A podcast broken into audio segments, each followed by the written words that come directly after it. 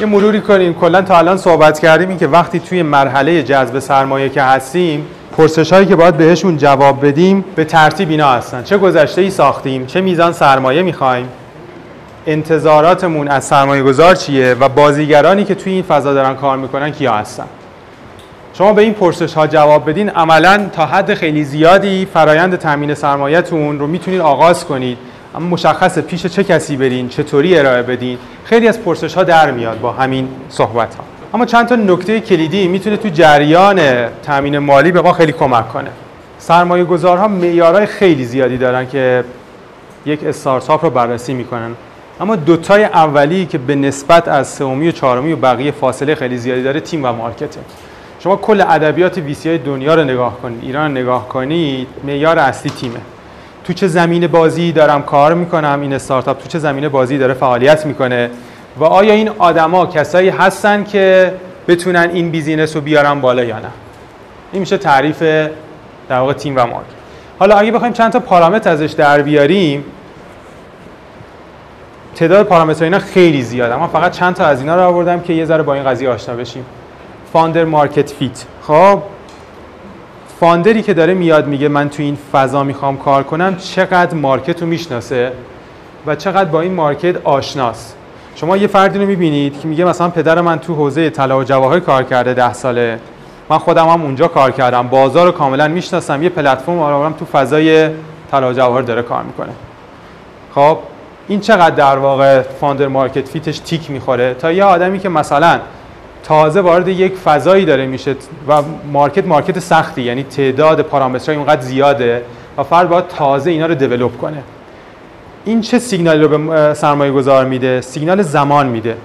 میگه من دارم روی یک استارتاپی سرمایه گذاری می‌کنم که نقطه صفرش که میاد پیش من از market خیلی اطلاعات داره. تا یه حالتی که من دارم پول بهش میدم احتمالا بیشتر پولی که داره میره صرف اینکه تازه market رو بشناسه. اتفاق دیگه که خیلی خیلی مهمه استارتاپ هایی که تو فضای تکنولوژی کار می‌کنن سهم تکنولوژی سهم نیروهایی که tech هستن خیلی مهمه. یه زمانی بود generation اول مثلا استارتاپ هایی که میمدن به سرمایه گذاره apply می‌کردن بچه های marketing و MBA خونده بودن. خب اینا میمدن یک ایده ای رو داشتن و تازه میمدن که در واقع این رو apply کنن. نسل جدید عمده کسایی که میان apply می‌کنن آدمای تکنولوژی هن. آدمایی که خودشون فنی هن. اینا تا حد زیادی ریسک محصول میاره پایین تیم هایی که تیم فنی نفر فنی توی تیمشون نیست به شدت ریسک فنیشون و developشون خیلی میره بالا چرا چون بیشترین حقوقی که شما تو منابع انسانی میدین حقوق برای آدمای تکنولوژیه یا آدم تکنولوژی بخوای بیاری توی همون مرحله اولیه در واقع سرمایه گذاری باید یه عدد خیلی زیادی سی تا 40 درصدش فقط برای حقوق آدم های تکنیکال بذاری وقتی اینا بخشی از خود تیم باشه نه تنها ریسک توسعه محصول میاد پایین بلکه هزینه های توسعه شما هم به شدت میاره پایین. پس یکی دیگه از مواردی که توی تیم نگاه می‌کنن یکی دیگه تعداد کوفاندراست و رول هر کدوم. استارتاپی که یه دونه co-founder داره به نسبت یه استارتاپی که سه تا co-founder داره و هر کدوم یه role ی رو برداشتن خیلی متفاوته. استارتاپ میاد یکیشون فقط تو حوزه لوجستیک کار می‌کنه میگه که این آدم مسئول عملیات ما این co-founder. یه co-founder دیگه کار marketing انجام میده یه co-founder هم CT اینو در نظر بگیریم با دو تا co-founder ی که هر دو تاشون MBA خوندن یا هر تاشون marketing خوندن.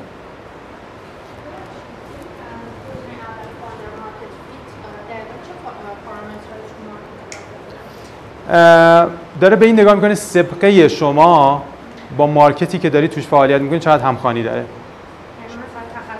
تخصصتون آره تخصصتون. تو چه فضایی اومدی؟ شما از چه مارکتی؟ تخصصتون تو چه مارکتی؟ الان وارد چه مارکتی می‌خواین بشین؟ زمین بازی الاتون زمین بازی الانی که می‌خواین توش فعالیت کنین با سبقتون چقدر همخوانی داره؟ نه نه ببین خیلی از این پارامترها طیفن کیفی هن. هیچ مرزبندی مشخصی وجود نداره. فقط پارامترهایی که تو ذهنشونه رو من دارم میگم میگم اینجوری دارن میسنجن. بحث بازار.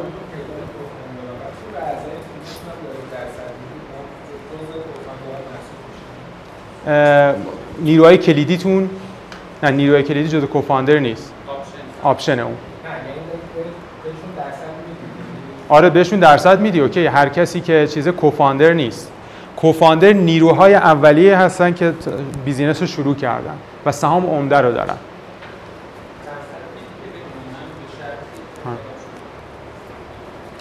یکی از مهمترین فاکتورها market بازاره. خب خیلی از استارتاپ ها چیزای چیز نگاه کردین این آمارهایی که خیلی از در واقع CB Insights و خیلی از جاهای دیگه میدن راجع به اینکه استارتاپ ها تو scale جهانی به چه دلیل شکست خوردن. دلیل اولش اینه که توی حوزه کار کردن که no market بوده. تقریبا 40 خورده درصد از استارتاپ ها به خاطر این شکست خوردن. تو فضایی که دارن کار می‌کنن فضایی که marketش market کوچولوییه اصطلاحا سقف این business چقدره؟ این business اگه فرض کنیم همه چیز ایدئال باشه چقدر می‌تونه این بازار رو بگیره؟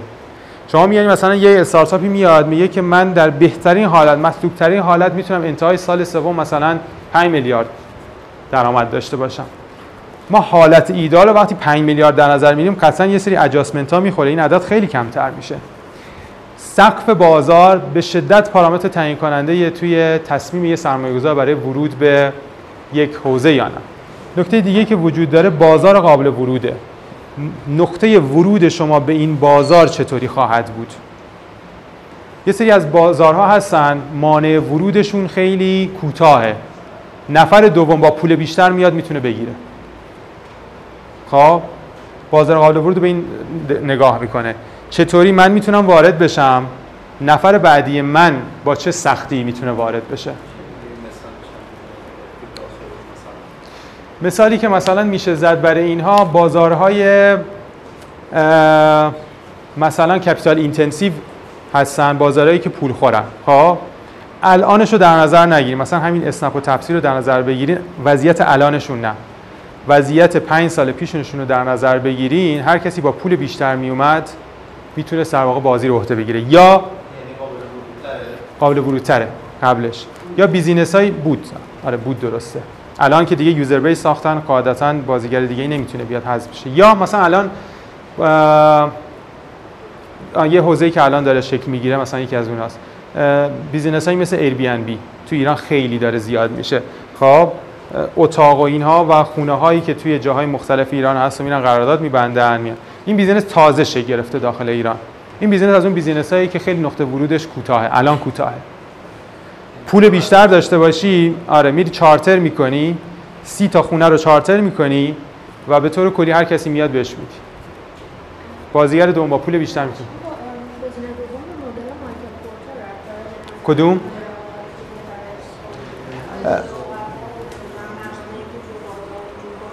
درست درست آره چیز پورتر داره روی چیز کار می‌کنه بحث رقابت کار می‌کنه. آره رو بحث رقابت.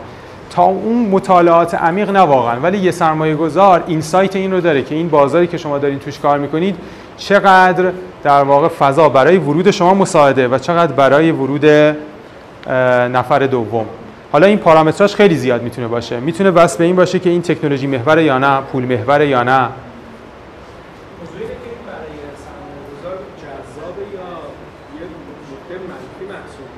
اگر نفر دوم بازیگری که توی شما یه زمین بازی دارین کار می‌کنید نفر دوم بدون اینکه موانعی که وجود داره موانع موانع کوتاهی باشه بتونه راحت وارد زمین بازی شما بشه نقطه منفیه.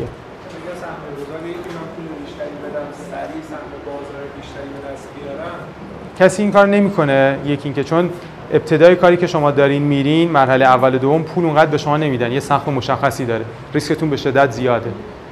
پول ای به شما نمیده. اگرم یه کسی بخواد مثلا 4 میلیارد 5 میلیارد به شما بده اول یه یه میلیارد میده ببینم این آدم مثلا می‌تونه این بیزینس رو بلند کنه یا نه. بعد خیلی از اینا فقط پول نیست. من یه عاملشون مثال زدم پوله. خیلی عامل دیگه ممکنه داشته باشه.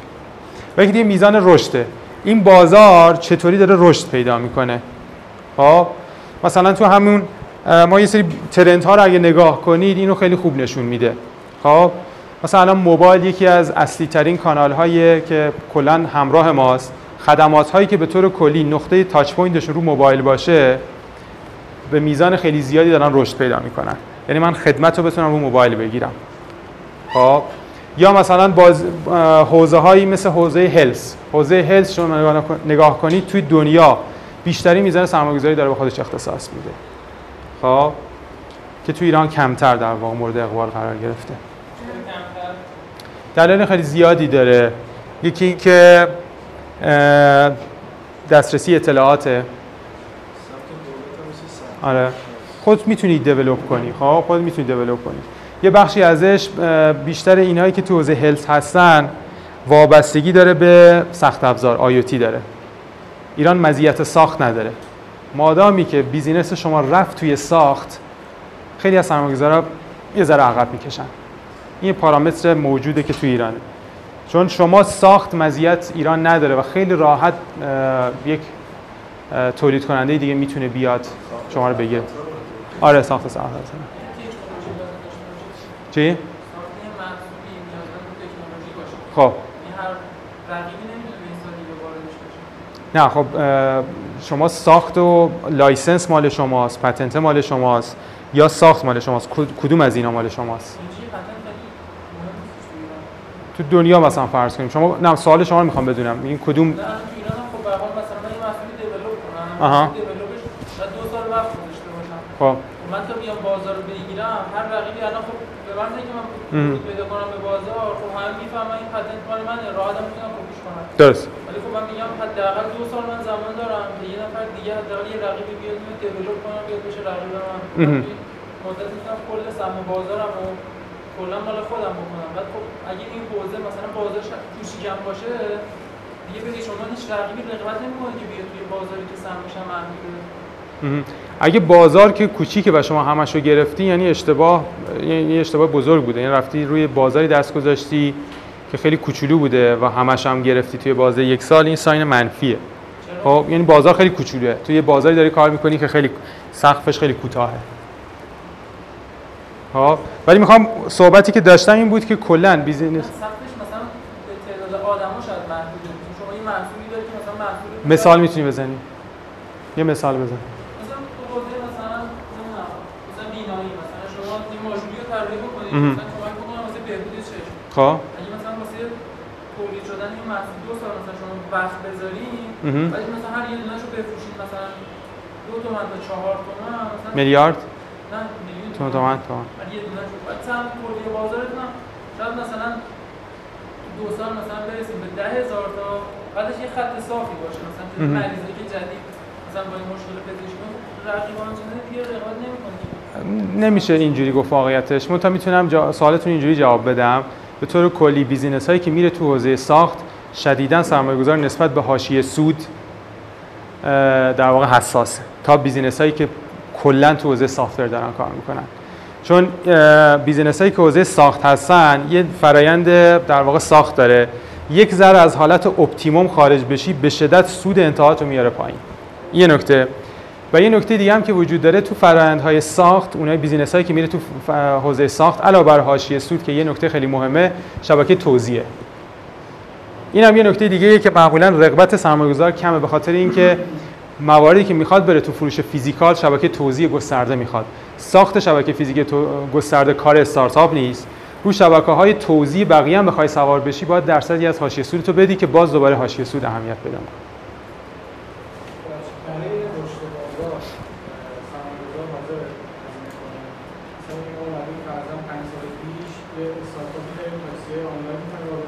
آها الان تو بازار تقاضاش نیست الان به هر کی بگی با چه کاری ولی مثلا اگه سرمایه باشه این بازار میشه رشد داد تقاضا میشه به مردم ایجاد کرد درست. ما همه کار فرضاً همه کار استارتاپ انجام شده پول می‌خواد برای اینکه تقاضا رو مردم ایجاد کنه آها. و مثلا شاید دنیای خارجی هم داره درست.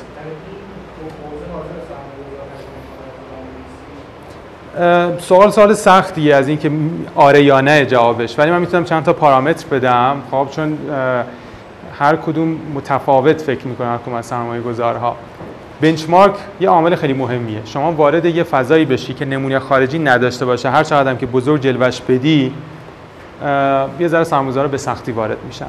نکته دومی که وجود داره پول می‌خواد صرف چی بشه؟ پول می‌خواد صرف فرهنگ سازی بشه. این باز یه ساین منفیه. خب؟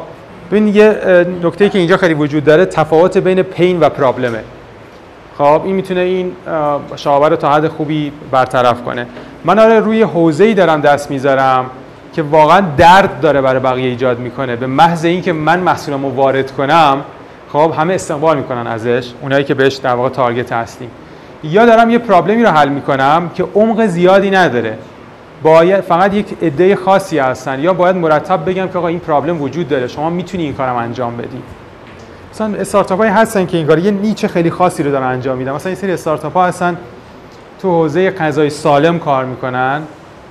خب package کل غذای سالم به شما میدن مثلا.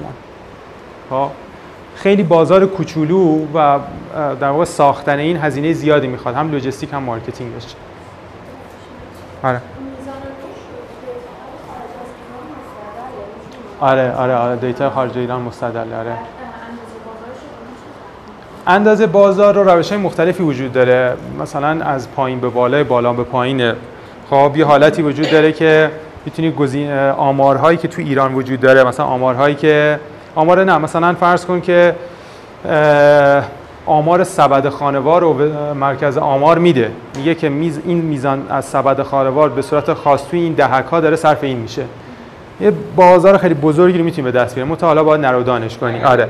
narrow down کردنش یکی دیگه از روشهایی که میشه استفاده کرد solution های جایگزینه. من الان این استارتاپی که آوردم و خب افراد از این استفاده نمی‌کنن. ولی از چه solution های دیگری دارن استفاده می‌کنند خب اینو مثلا فرض کن یه می‌خوای یه marketplace بزنی. فرض کن marketplace می‌خوای بزنی توی حوزه خاصی. مثلا چه می‌دونم فرض کن که می‌خوای تجهیزات صنعتی بفروشی. تجهیزات صنعتی گزینه خوبی نیست. پس سال دست دوم بفروشی مثلا. توی حوزه خاص. سولوشن جایگزینه بری بازار نیازمندی ها رو نگاه کنی. میری شیپور رو دیوار نگاه می‌کنی می‌بینی روزانه چقدر از این محصول خاص توی دیوار و شیپور داره آگهی میاد. این به تو یه حجم بازاری میده که الان یه عده این نیاز رو دارن ولی نیازشون رو دارن از این طریق برطرف می‌کنن.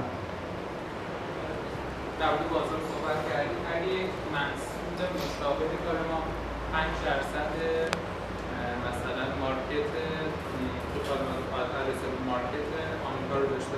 5 درصد؟ کل مارکتی که می‌تونه بگیره.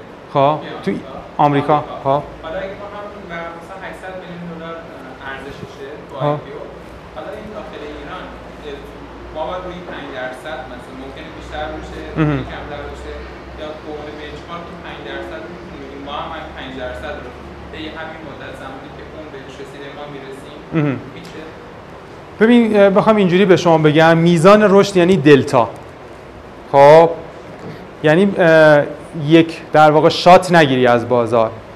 7 تا shot بگیری اینا رو که در هم دیگه بذاری. چطور میشه اینو به دست آورد؟ یه استارتاپی می‌بینی سال 2008 چقدر تونسته در واقع چند تا user داشته؟ 2009 چند تا داشته؟ 2010 چند تا داشته؟ 2008 چقدر سرمایه جذب کرده؟ 2011 چقدر سرمایه جذب کرده؟ میزان این عددها به تو داره میگه که این دلتا چطوری داره میره بالا. اینجوری می‌تونی به دست بیاری که یه بازار چطوری داره بزرگ میشه. خب.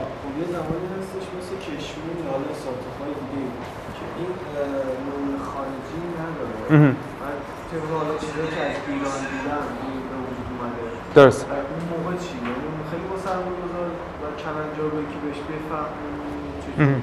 درست ببین اینا خب خود سرمایه گذار کلا sense داره از این بازار. خب یه نکته ای که وجود داره اول باید ببینی که مثلا کشمون یا business دیگه کدوم بازار رو target کردن؟ بازار داخل یا خارج از کشور؟ وقتی بازار داخل نگاه می‌کنی میای مصرف سرانه زعفران رو نگاه کن. مصرف سرانه زعفران در ایران چقدره؟ خب بعد چند تا adjustment می‌زنی. میگی که من این زعفران رو فقط می‌خوام توی تهران و خوز... خراسان بررسی کنم. یه adjustment اینجا می‌خونه adjustment location یه adjustment دیگه می‌خوره همه آدم ها نیازاشون رو از طریق آنلاین برطرف نمی‌کنن. اینجا یه ضریب دیگه می‌خوره فقط تعداد کمی هستن که حاضرن یک سری از نیازاشون رو به صورت آنلاین برطرف کنن. اینجوری می‌تونی پیدا کنی. یعنی یه بازار بزرگ یه adjustment location می‌زنم یه اجاسمنت رفتار آنلاین می‌زنم. اینجوری می‌تونم به یه عدد برسم. کلا اندازه بازار عددیه که داره یک مرز و سقف ذهنی به شما میگه. اگه خیلی آف باشه سرمایه گذار در واقع نسبت بهش در واقع گارد نشون میده و از شما خیلی سوال می‌پرسه. که چطور حساب اگه چی؟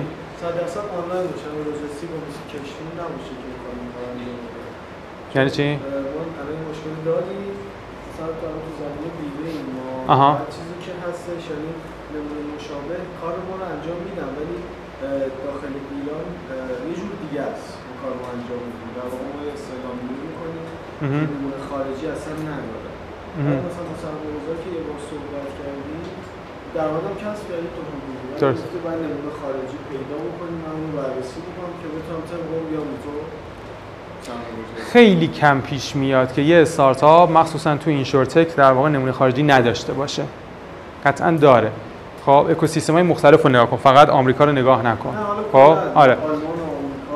می‌خوای اندازه بازار رو به دست بیاری؟ شما مثلا از بین 10 تا کاتگوری بیمه مثلا کاتگوری یک و دو و سه رو داری انجام میدی. مثلا بیمه شخص سالس و فلان و فلان بیا کل پولی که تو این بیمه داره میچرخه حساب کن چقدره. خب؟ بعد شما کل ایران رو که target نکردی. در قدم اول ممکنه بگی فقط مثلا من تهران رو target کردم. کل این بیمه یه adjustment location توش می‌خوره. خب؟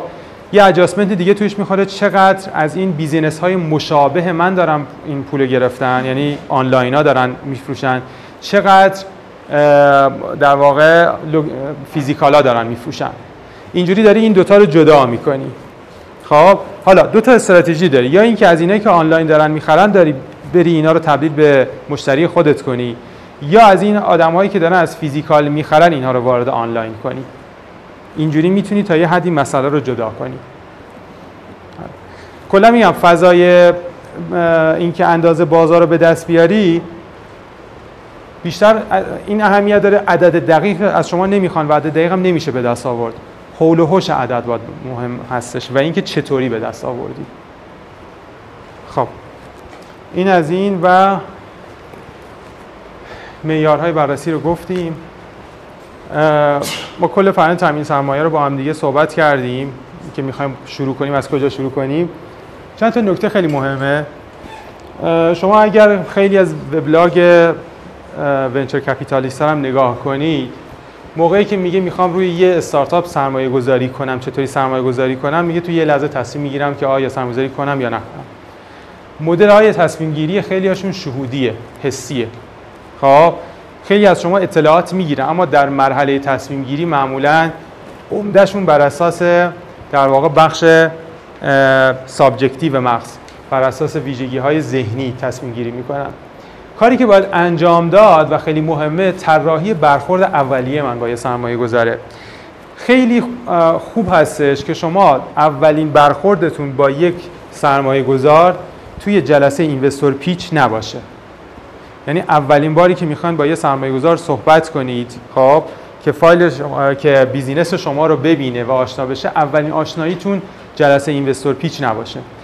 اینو برگردیم چند shot عقبتر و سعی کنیم یه آشنایی قبل از جلسه investor pitch با سرمایه گذار داشته باشیم.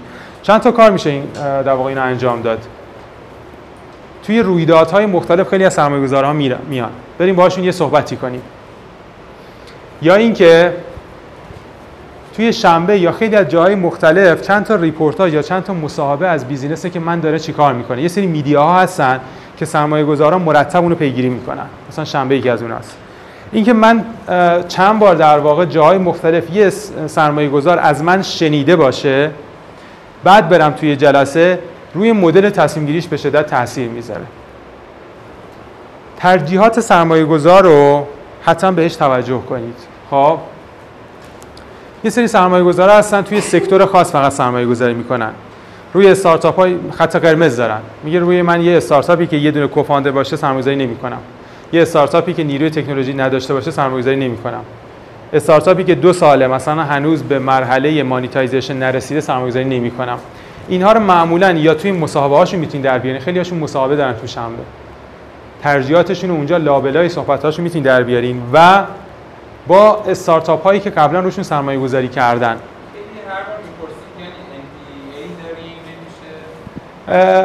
یعنی مدل نه معیارهای ذهنیشو می‌تونی در بیاری.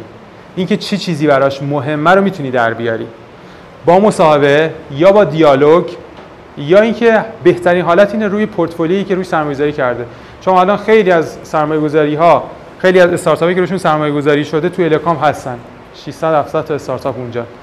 شما الان هر استارتاپی رو هر سرمایه‌گذاری می‌خوای بشناسی برو با سرمایه‌گذاری صحبت کن بگو تو این مدلی که با هم دیگه صحبت کردین یک، یکی دو سال رفتارش چطوری بوده نکات منفیش چی بوده بهترین مدل شناخته از استارتاپ. آره از استارتاپ باش نه، نه،. بگو که-. آها. جالبه واسه براتون بگم که استارتاپ هایی که میان توی اسمارت ها بعد از اینکه مرحله در واقع ترم شیت رو رد کنن ما شماره تماس سه تا از کوفاندرایی که روشون سرمایه‌گذاری کردیم به انتخاب خودش. میگیم این 8 تا پورتفولیو اسمارت به هر کدوم می‌خوای سه تا رو بگو ما شماره تماسش رو به شما میدیم. صحبت کن و بگو که تجربت با سرمایه‌گذاری با اسمارت چطوری بوده. این کاری که ما خودمون انجام میدیم ولی خیلی از سرمایه‌گذاران ممکنه این کار انجام ندن. پس حالت بهتر اینه که شما بریم با پورتفولیوش یه صحبت کوتاهی کنید. یه اتفاق دیگه که خیلی مهمه نوع پرسش های سرمایه گذاره سوال هایی که ازتون می‌پرسن خیلی مشخص می‌کنه که تیست و علاقه این سرمایه گذار چیه. میریم پیش یه سرمایه گذاری بیشتر می‌بینی ازت می‌پرسه که درآمدت چقدره هزینهات چطوریه؟ خب ازت مثلا می‌پرسه چقدر پول می‌خوای؟ در واقع سناریو خروجت چطوریه مثلا؟ جنس این سرمایه گذار خیلی مالیه. یه سرمایه‌گذار دیگه میاد از می‌پرسه که چند تا از استارتاپ های چند تا از یوزرهایی که رجیستر کردن premium شدن پول دادن. چند تا از اونا دوباره خرید کردن. خب این آدم آدم محصول محوریه. خب این که سرمایه گذار ببینید 4 5 تا سال اول چی ازت می‌پرسه می‌تونی تو ذهنت یادآوری کنی که این آدم چی براش مهمه. محصول براش مهمه. یه تعداد ازت می‌پرسن راجع market می‌پرسن benchmark می‌پرسن. یه تعداد دیگه از روش marketing می‌پرسن. نوع سوالا مشخص می‌کنه نقطه تمرکز این سرمایه گذار رو چیه. دلایل رد. میری پیش یه سرمایه گذار و ابراز تمایل نمی‌کنه. هر چقدر هم که ابراز تمایل نمی‌کنه دو تا دلیل ازش بگیر. چرا؟ خب؟ و اگر ابراز رد کرد دیگه وارد دفاع از خودت نشو. نه اینجوریه. ازش بگیر و سعی کن ببین چی گفته. چون معمولا ادبیات خیلی از سرمایه‌گذاران مشترکه. اگه سرمایه‌گذار A و B رو شما دو تا در واقع دارن نکته می‌زنن بدون که C هم اگه جواب به این پرسش رو پیدا نکنی C هم در واقع همین ایراد از شما می‌گیره. گفتگو با پورتفولیو رو گفتیم و مذاکره همزمان فرایند تزریق سرمایه توی استارتاپ ها از زمانی که اپلای می‌کنی تا زمانی که چک اول رو می‌گیری در بهترین در واقع سرمایه گذارها چهار ماه طول می‌کشه بهترینشون. بقیهشون 6 ماه هفت ماه طول می‌کشه. بنابراین این ریسک رو نکنی که با یه سرمایه گذار برین جلو. همزمان با چند تا سرمایه گذار برین جلو. اما به صورت حرفه‌ای هم بگین یعنی یک سرمایه بگین که من دارم همزمان با چند تا سرمایه گذار دیگه هم میرم جلو. این رفتار رفتار حرفه‌ایه. نه تهدید اگه پرسید. خب یا می‌تونی محترمانه مثلا بگی که جسارتا مثلا من با هم با چند تا سرمایه‌گذار دیگه هم میرم جلو. نه، نه. ظرف چهار ماه فرصت داریم که به استشهی برسه و نه نه شما نباید چیز ددلاین بذارید. برعکسش بعضی وقتا تو کش میدن که منابع ما تموم شه و امتیاز کمتری بگیرن و پول بدن و امتیاز پول کمتری بدن. نه خیلیش اینجوری نیست. یه چیز خوب یه مقاله خیلی خوب توی میدیوم هست. یه ونچر کپیتالیست نوشته. اومده گفته مثلا ده تا از جوابهایی که سرمایه گذارها دادن رو مشخص کرده. مثلا گفته این که نه نه Y Combinator نیست. مال یکی نمی‌دونم مال کیه. خب ولی اونم میگم تو ایمیل براتون بفرستم. خب 10 تا مثلا چیز مشخص کرده. 10 تا 12 تا از جوابهایی که venture capitalist ها به استارتاپ ها میدن. برو چهار ماه دیگه بیا. بعد گفته معنی این یعنی چی؟ خب این تو حوزه ما نیست. عددی که می‌خوای بیشتره. خب می‌تونم معرفیت کنم به همکار دیگم خب اومده مثلا یک جواب هایی که به شما میدن مشخص می‌کنه این سرمایه‌گذار می‌خواد سرمایه‌گذاری کند یا نه. خب اگر شما مثلا فایل ارائه رو فرستادی تماس می‌گیری که آقا چی شد هی میگه داریم بررسی می‌کنیم مشخصه نباید زیاد وزن زیادی روش بدیم مثلا ما خودمون تو Smart Up deadline دو هفته رو مشخص کردیم. گفتیم به محض اینکه یک استارتاپ برای ما apply کنه ما هر چقدر طول بکشه حتی شبم شده میمونیم ولی به deadline دو هفته ای پایبند میمونیم بعد از دو هفته جواب مثبت یا منفی رو بهش میدیم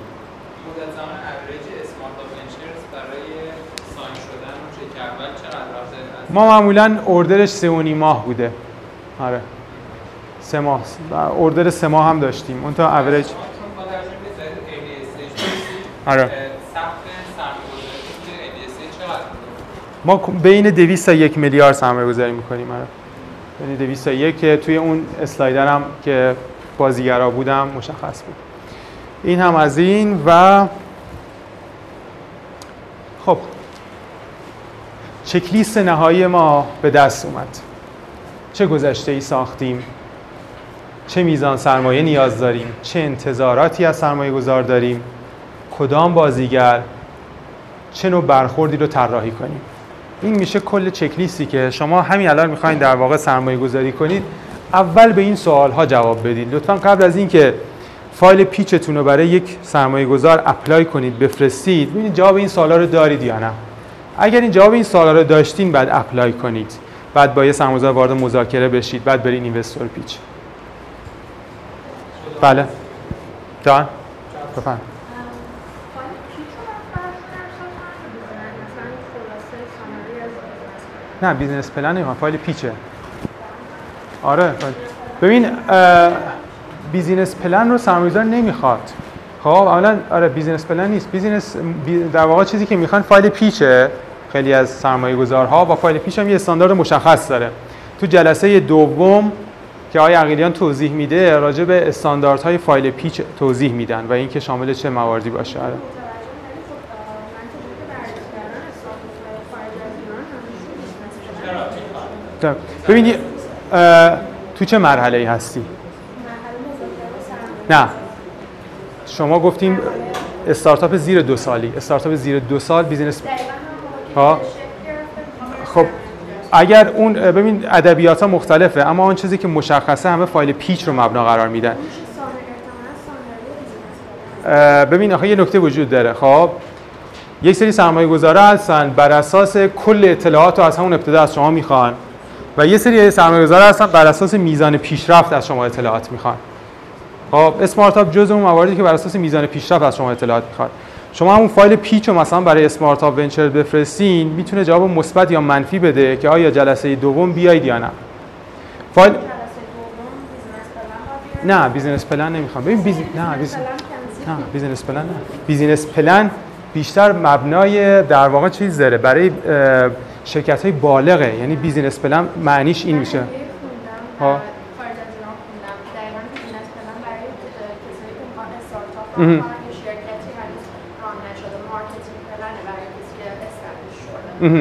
ببین یه نکته وجود داره. خب تو business فایل pitch ی که ما میگیم فایل pitch شامل یه بخش گذشته داره یه آینده میشه. بخش گذشته راجع به اینکه چه کارهایی رو شما marketing چه channel هایی رو تست کردین و چه channel هایی رو در آینده می‌خواین برید. این برای سرمایه‌گذار کافیه حداقل من توی این اکوسیستمی که می‌شناسم هیچ کسی در واقع حداقل بین partner های ما هیچ کسی business plan نمی‌خواد راجع آه. مگر صنعتی باشه روالش اینه که اول حالا pitch میفرستی یه سرمایه‌گذاری هست که من گفتن ایمیل بفرستم این مثل همون pitch میمونه آره. میرم صحبت می‌کنم همون pitch رو نشون میدم آره. رو. منتها اه، اصولیش اینه که یک خا- یک بیزینس پلن داشته باشی یک کور اینوستر آها. که از اگزیکتیو سامری شروع میشه تا می‌رسه به بحثی که انتظارات چی و چقدر می‌خوای فاینانشال دیتات رو می‌نویسی اگر لازم داری بعد مقایسه خودت با رقبا فیچرها مهم. نمی‌دونم کامپنی سیناپسیس بعد هر رو در چهار من نوشتم یه سوال سه ماه زمان برد به انگلیسی. حدوداً هم شد سی سال نزدیک سی صفحه مهم. با مهم. اپندیکسش آها. ولی این تو تمامیه و اصلا بزنید business startup business plan template کلی template میاد و شرح میده. این جزء مرسومات یعنی حتما باید باشه. خیلی مهمه که شما توی چه range ی هستید خب وقتی شما توی مرحله در واقع چیز هستیم ما اونجا گفتیم زیر دو سال. زیر دو سال عمده کاری که داره انجام میده با یه استارتاپی که مثلا فرض کنید 6 ماه یک سال launch شده. کاری که business plan برای استارتاپی که 6 ماه یک سال launch شده کار اشتباهی. حداقل approach اسمارتاپ اینه. ممکنه approach یه سرمایه‌گذار دیگه چیز دیگه باشه. خب. من بدون business plan همه سال کار کردم. بعد که business plan رو نوشتم بعد مثلا میگم آخر چهار سال فکر کردم اگر من این رو مثلا روز اول نوشته بودم شاید اشتباهات و هزینه‌مو کم می‌کردم. وقتی من رو وارد محاسبات کردم واسه اینکه business plan بنویسم مجبور شدن یه اکسل مثلا از که 15 تا sheet داره هر کدوم هم محاسبات داره سلولاش هم ربط داره با گذر زمان هر شاخصی عوض میشه. دلار میره بالا من قیمت دلار رو عوض می‌کنم. تمام عددا به روز میشه. خوا- یعنی این می‌کنم که یه نکته وجود داره. یه نکته که هستش و خیلی مهمه اینه که خیلی از استارتاپ ها نسبت به اینکه تمامی اطلاعات رو در روز اول برای ما ارسال کنن گارد دارن و مشخص هم هست. من یه استارتاپی که میاد apply می‌کنه به اسمارتاپ فقط می‌خوام تشخیص بدم که مثبت یا منفی وارد فرایند دوم من بشوید یا نشوید. برای من فایل pitch ش کافیه. financial plan رو ما زمانی می‌گیریم که تو جلسه هیئت مدیره pitch کرده باشه. استاندارد در واقع VCM ما اینه که ما بر اساس میزان پیشرفت اطلاعات می‌خوایم. همون اول اطلاعات رو همه اطلاعات از شما نمی‌خوایم. چرا؟ چون تو هر مرحله ما دوم سوم دیگه باید بکنم. ما تو جلسه investor pitch یعنی جلسه سوم خواهد شد. جلسه سوم ما financial plan رو می‌خوایم. ولی جلسه اول صرفا فایل ارائه کافیه برای ما. و یه نکته هم وجود داره برای استارتاپی که عمر خیلی کوتاهی داره business plan نوشتن یعنی آینده های خیلی بزرگی رو ترسیم کردنه. خیلی از business plan هایی که میان عملا در واقع داره راجع به یه market خیلی بزرگی صحبت می‌کنه در صورتی که ما می‌خوایم ببینیم چه گذشته این ساخته. چون business plan در واقع میاد طرف financial projection 5 سال آیندهشو میده. تازه سه ماه تونسته monetize کنه. یه ماهش projection ها. همش وابسته است به درآمد دیگه. این میگه مثلا من اینقدر user می‌گیرم. CLV این user اینقدر CAC ش اینقدره. بر اساس اینقدر درآمد وارد سیستم من میشه. یعنی می‌خوای نگاه کنی financial projection یعنی 5 سال آینده خودت نه فقط مالی تمامی traction تو بگی. وقتی شما دو ماه وارد شدی عملا business plan ها و financial projection ها شما گفته خیلی از venture capitalist ها رو نگاه کنی همینو میگه. میگه financial projection ها توهمی بیش نیستن. دقیقا این عبارتی که به کار می‌برن. آره. یه نکته هم وجود داره. آره. یه نکته هم وجود داره. پیشفرض این که ما داریم برای استارتاپ های زیر دو سال صحبت می‌کنیم و یادمون نره. ها آره. دید بازار ببین اول باید نگاه کنید پیچ اسمارت ها رو شما نگاه کن. ببین پیچ اسمارت ها شامل چه مواردیه؟ شاید الان من و شما داریم روی یک کلمه داریم صحبت می‌کنیم ولی کانسپت ها یکی باشه. آره smartup.ir slash apply. خب من اینو توضیح بدم و بعدش برگردیم به سوالای شما.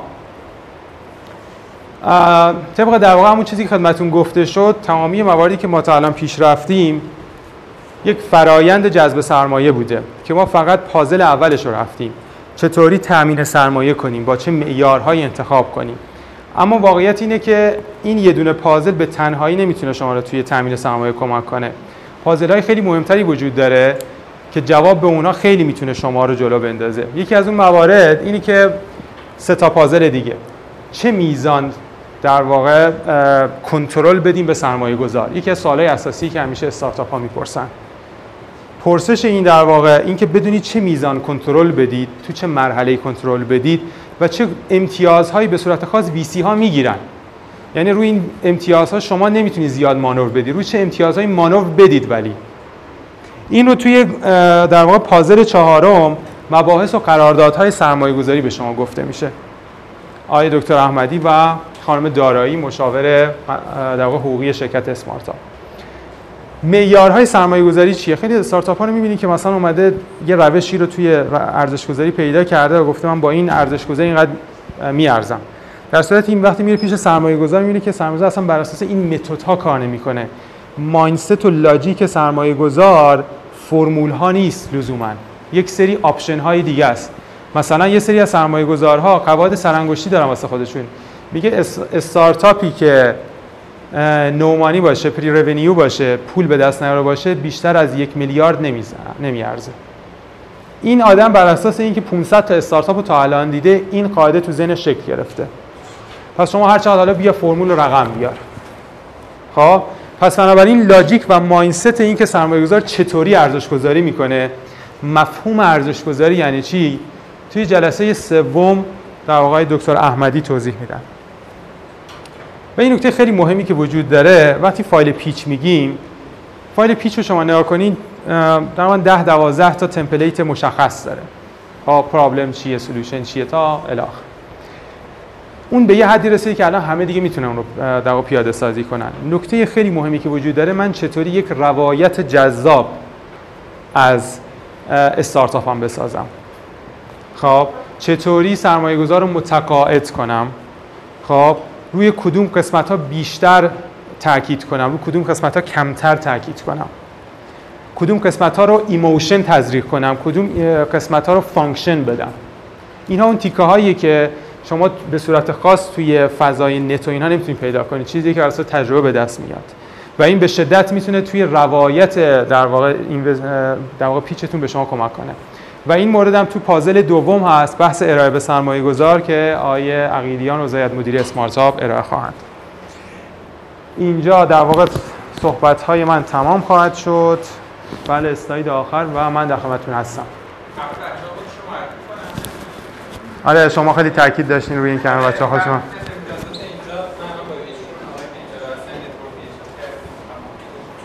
ببین بوت استرپ همیشه یه استراتژیه که استفاده میشه. منتها نکته که وجود داشت اونجا ما به این دلیل اشاره کردیم که خیلی فشار وارد می‌کنه. توی اینکه سرمایه گذار راند اول دوم بخوای بگیری یعنی اینکه مثلا اوردر 200 میلیون بخوای بذاری اینجاست که خیلی فشار وارد می‌کنه. شما ممکنه این پول رو بتونی خیلی راحت هم تامین کنی از سرمایه شخصی.